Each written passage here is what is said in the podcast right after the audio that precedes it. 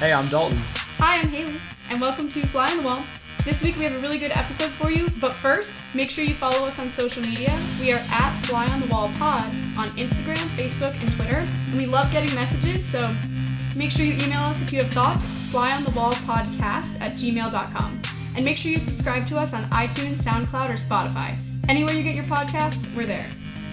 Today on the podcast, we have Jonathan Burks. Jonathan Burks is a policy and political professional who graduated from the Georgetown University School of Foreign Service.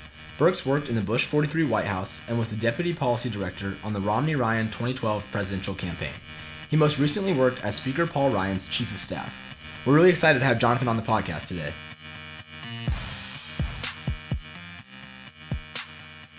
Thanks for joining us. Uh, you got your start in politics on the Hill while still in the School of Foreign Service. How did you balance work and school, and how did your career get started after graduation? Yeah, I didn't balance them well, um, honestly. I, you know, uh, for me, I'd come to Georgetown because I wanted to get involved in politics, and so when I finally had the opportunity to um, be working full time on the Hill, um, my focus really shifted to um, to the Hill. Um, and so that first semester, uh, senior year, I was really working more or less full time, going still had a full class load, and um, you know sort of struggled a little bit to, to figure out a balance. Um, but you know after you know three years of college, you sort of figure out what you really need to do and um, what you might be able to get by without. And then second semester, I ended up just having one class, and so you know wow. I basically just slept here on campus and um, uh, worked mostly full time. Um, wow. Uh, so can you tell us a little bit more about your time working on the Hill for Speaker Ryan? Uh, how did Speaker Ryan determine which issues to prioritize, and, and, what was your role there? Yeah, I mean, really from the beginning of um, my time working for the speaker, he's always had a big policy agenda of things he wanted to get done um, that he you know felt were transformational for the country and really address big problems, whether it's um, an uncompetitive tax code, whether it's the um, big deficit and debt problem that we have um, that's fueled in, in, significant part from uh, entitlement programs that need to be modernized. He's always had these ideas of, of big things he wanted to get done. Um, but when the 2016 election happens, President Trump is is elected. Uh, we recognize that we had an opportunity to actually take some of that big agenda and put it into practice. And so, you know, one of the first things we did after the election was sit down and figure out what are the big things we think we can get done, and tried to map out what are the things we can do and how do we sequence it? How do we make sure that we actually have a, a chance to get um, you know as, as much done as possible? And so we put uh, together what's called a gantt chart um, which is used in uh, construction often to um, you know, sort of uh, parcel out resources and sort of coordinate um, disparate work streams, figuring that that was something that um, the president, as a guy who you know views himself as a real estate guy, would mm-hmm. have some familiarity with, and um, and so we spent some time putting together this Gantt chart together with our leadership team on the Hill, together with our policy team, and laid this all out and, and so we went up to uh, Trump Tower in December of 2016 and sort of walked the president through this is what we want to do. This is sort of the amount of time we think it's going to take. Here are where we need the administration's inputs, where we think the Senate fits in, and you know, sort of walked him through this, and you know, got his yeah, this looks like something we can can do, and then took that and, and worked with our colleagues over in the Senate to make some adjustments to it to reflect their process and all the rest um, and then rolled it out to our members early in, in January of 2017 um, as here's the game plan. Mm-hmm. Um, so we really wanted to make sure that everyone understood sort of what the priorities were, uh, what we were trying to get done, and uh, you know, it's easier in a legislative body where you've got literally hundreds of people you've got to coordinate if everyone knows what the game plan is if you open up the playbook and you know let them uh, understand what, what their roles are to, to play yeah. So, what was it like for you guys trying to get tax reform pushed through the Congress? Yeah. Well, I mean, tax reform came after the failure of healthcare reform, and I, I always, whenever asked about sort of how tax reform happened, always think through, you know, part of it was the failure of healthcare reform. Um, because it really changed the dynamic within the House Republican Conference and really um, really unified um, House Republicans in a lot of ways about we want to get something done um, that first year of the, the Trump administration. Um, and we had missed on health care um, because of uh, there's weren't enough votes for it in the Senate. And so we were very focused, very unified on uh, what can we do as a conference uh, recognizing that we also still need to get through the Senate, that we also need the president's signature. Um, and, you know, taxes is something where Republicans have been pretty unified around for you know 40 years at this point, and there was a, a big need um, in terms of uh, an outdated tax code that hadn't been really been reformed since 1986 in a comprehensive way. Uh, and so it was an area that the speaker was passionate about. It was an area that a lot of groundwork had been laid over an extended period of time um, among House Republicans in particular. Um, and so we had a lot more uh, unity going into the process. We took the entire House Republican Conference to a offsite, um, you know, sort of retreat to walk through tax reform in detail, um, have the members, you know, vet in on sort of all the details of what we're trying to do, and you know, the chairman of the Ways and Means Committee, Kevin Brady, um, and the chairman of the Tax Writing Subcommittee on on Ways and Means, um, Peter Roskam, you know gave these presentations, got fired at by all of their colleagues, and you know fired back, and it was really a, a great you know this is how democracy ought to work kind of um, thing where we spend an entire day with you know members doing nothing else no other um, you know we did it off site so that they couldn't you know step outside for just a minute to take a, a constituent meeting or you know all those sorts of distractions. Um, and really you know had this conversation and had this um, opportunity for members to get buy-in and sort of what we were trying to do. Uh, and then we moved out from there because we were basically had only a few months before the end of the calendar year, which we had set as an informal deadline for what we wanted to get done. And, uh, you know, the Ways and Means Committee, having done a lot of work in prior years to um, get things ready, was ready to move out quickly, had done a lot of hearings in past years. And so it was a, really one of those things that uh, the moment that we had sort of that agreement among um, members and we had you know worked through a process with the, the administration and with the Senate about sort of what the broad brush um, outline of this thing was going to be. Once it was clear healthcare was done, we really just you know started moving, and everyone was um, you know highly motivated to try to get something done. Yeah. So, is there anything that you wish had gotten more attention from the mainstream media that you guys were trying to accomplish during those years of unified government? Yeah, I mean, I think one of the things that goes underreported is the work we did on rebuilding the military. Um, you know, you go back and look at the um, Budget Control Act from 2011. It really put in place a, um, you know, just sort of some arbitrary cuts to uh, the growth of, of, military spending. And we thought it was important to address the readiness problems that had arisen because of that, um, you know, restricted funding, and also to, you know, address the need for a change in how sort of the military was thinking about modernization and um, and other issues sort of that um, uh, surround sort of military spending. And so we uh, spent a lot of time getting a budget deal done in 20. Um, I guess it ended up being in 2018 that we actually completed the deal. Um, but uh, a lot of time getting uh, the buy-in from across the Republican spectrum, but also uh, getting sort of the Democrats' um, agreement because we're going to need that to, in order to get through the Senate um, to you know a significant increase in, in, defense spending that allowed us to get in place the first um, on-time defense appropriations bill um, in. I think it's it was something like 12 or 13 years um, at that point since we'd last had one that was actually on time, uh, and so you know I think that's a, a, a, pretty big accomplishment that just doesn't get a lot of talk. Um, yeah. Um, so moving on to uh, a little bit of a different branch of government. Most of your career has been spent in the legislative branch, but you did have a stint working for the Bush 43 White House, um, and then you served as the Speaker's liaison to the White House during the first two years of the Trump administration. How did they differ, and then what did you take away from those two different experiences? Yeah, well, you know, I think uh, George Bush's White House, um, Bush 43, that is, uh, White House was a you know, extremely well organized, extremely disciplined place, um, in large part because it had so many people who had worked in the White House previously and had very definite ideas about what had and hadn't worked in their prior experience um, in the building. And so, from the top with the president to his chief of staff, um, Andy Card, there was just a, an environment and atmosphere of we're a team, we're going to act like a team, uh, everyone is going to be uh, moving in the same direction, recognizing that our job as staff is to provide advice to the principals and ultimately the president makes a decision and then our job becomes to execute on his decisions. Um, I, I, think it's fair to say the trump white house is a, much more free-flowing um, less organized place.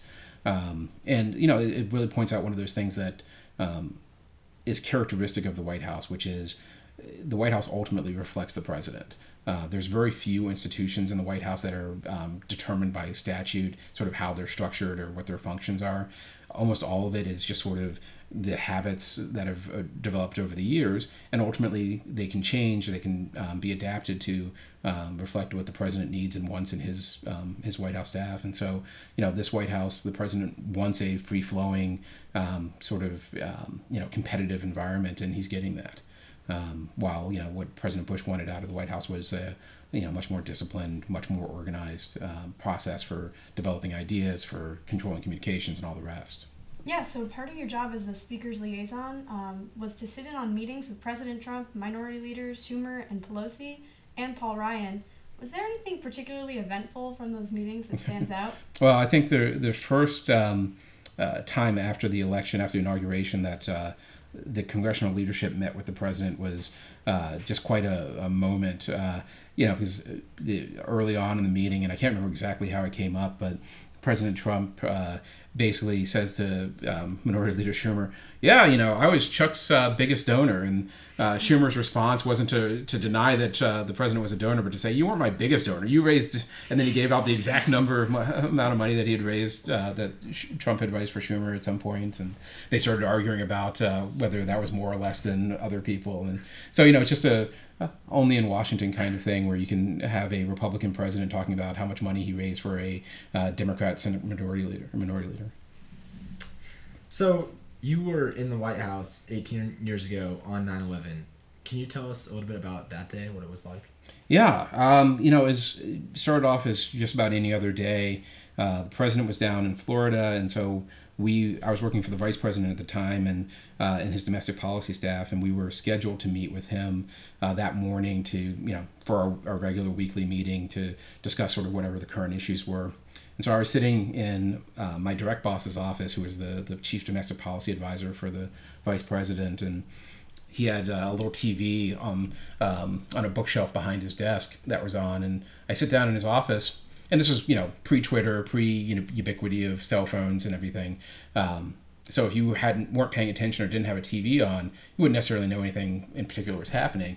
So I sat down and they're showing on um, you know the cable news uh, um, fire smoke coming out of um, the first uh, tower that had been hit, and you know my re- reaction was oh what happened there? And um, Cesar the the VP's domestic policy advisor said oh it's um, a plane apparently uh, hit the, the, World Trade Center. And it's like oh that's that's weird. That's you know figure that must be some sort of accident or something. And uh, but while we're sitting there second plane uh, goes into the the second tower and you know, it was at that moment you're just you know awestruck at oh that's not an accident. Something's going on. Something's happening here. Um, and there's probably another five six minutes before uh, the White House was then you know someone threw the fire alarm and evacu- ordered the evacuation of the White House. And so you know everyone is doing what all of us since kindergarten have been taught in terms of you know be orderly be calm you know take your time walk don't run down the stairs and all that sort of thing. And as we're uh, walking out into West Exec, um, the, which is this the road between that runs between the um, Eisenhower Executive Office Building and the West Wing. Uh, we're walking out there and you know planning to leave the complex. The uh, one of the Secret Service uh, uniform division officers um, starts yelling, saying, "People, run, run!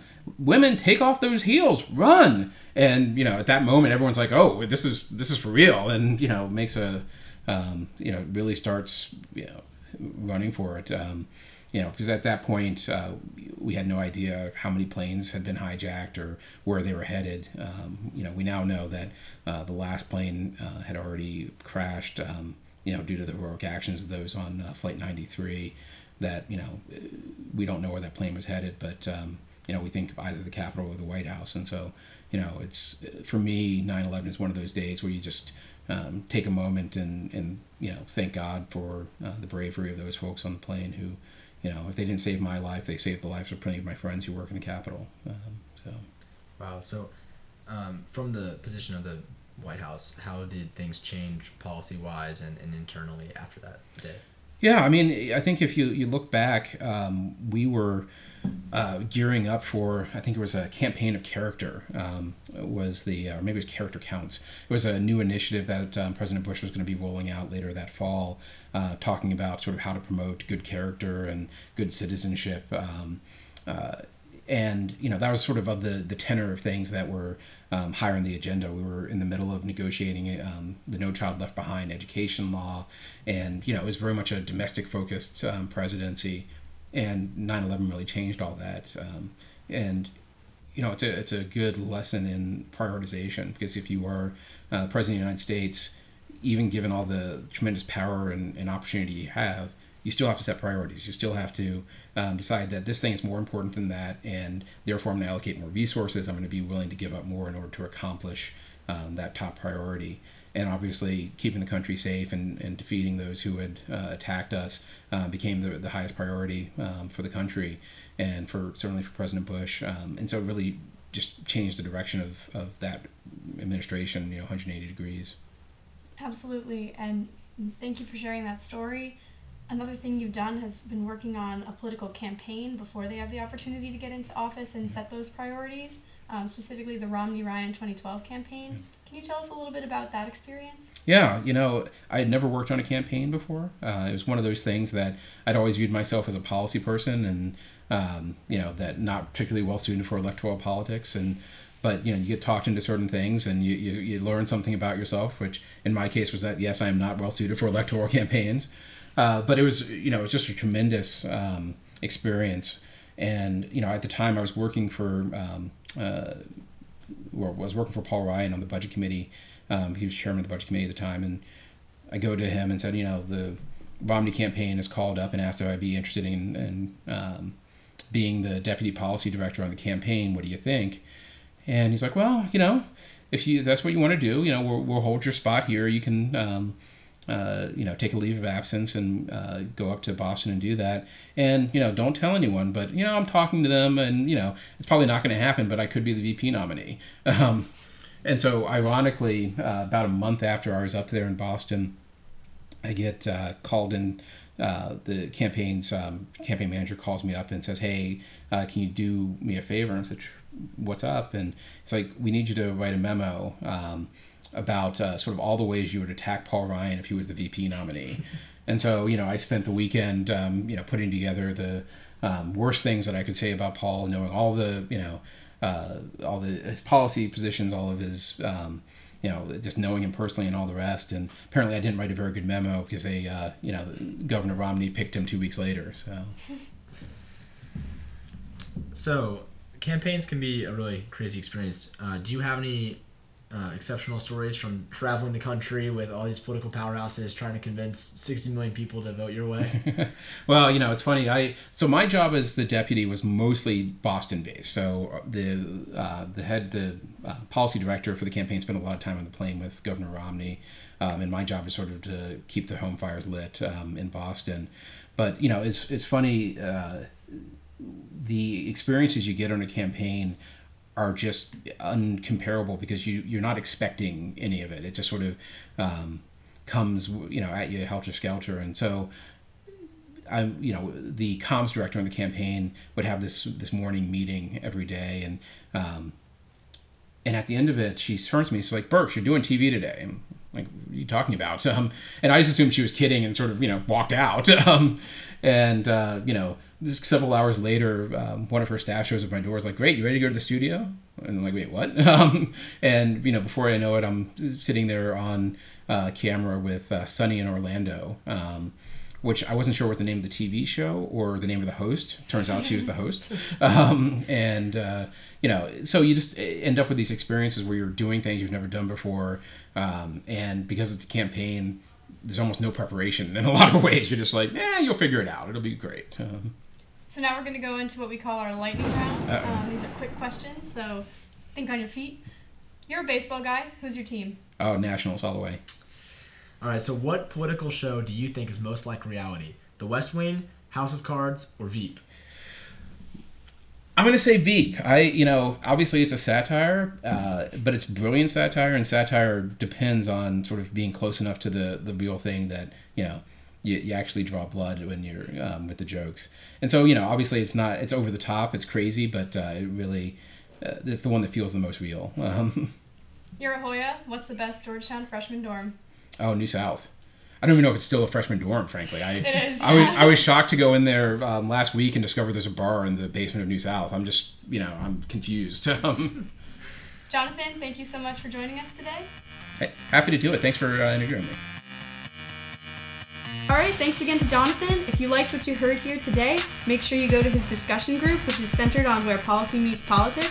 takes place every Thursday in the GU Politics office from 4 to 5:30. There's free food and you can talk to Jonathan. So make sure you get there. And don't forget to follow us on social media. We're on Facebook, Instagram, and Twitter at Fly on the Wall Pod, and email us at flyonthewallpodcast at gmail.com. Don't forget to subscribe wherever you listen to podcasts, and we'll see you next week.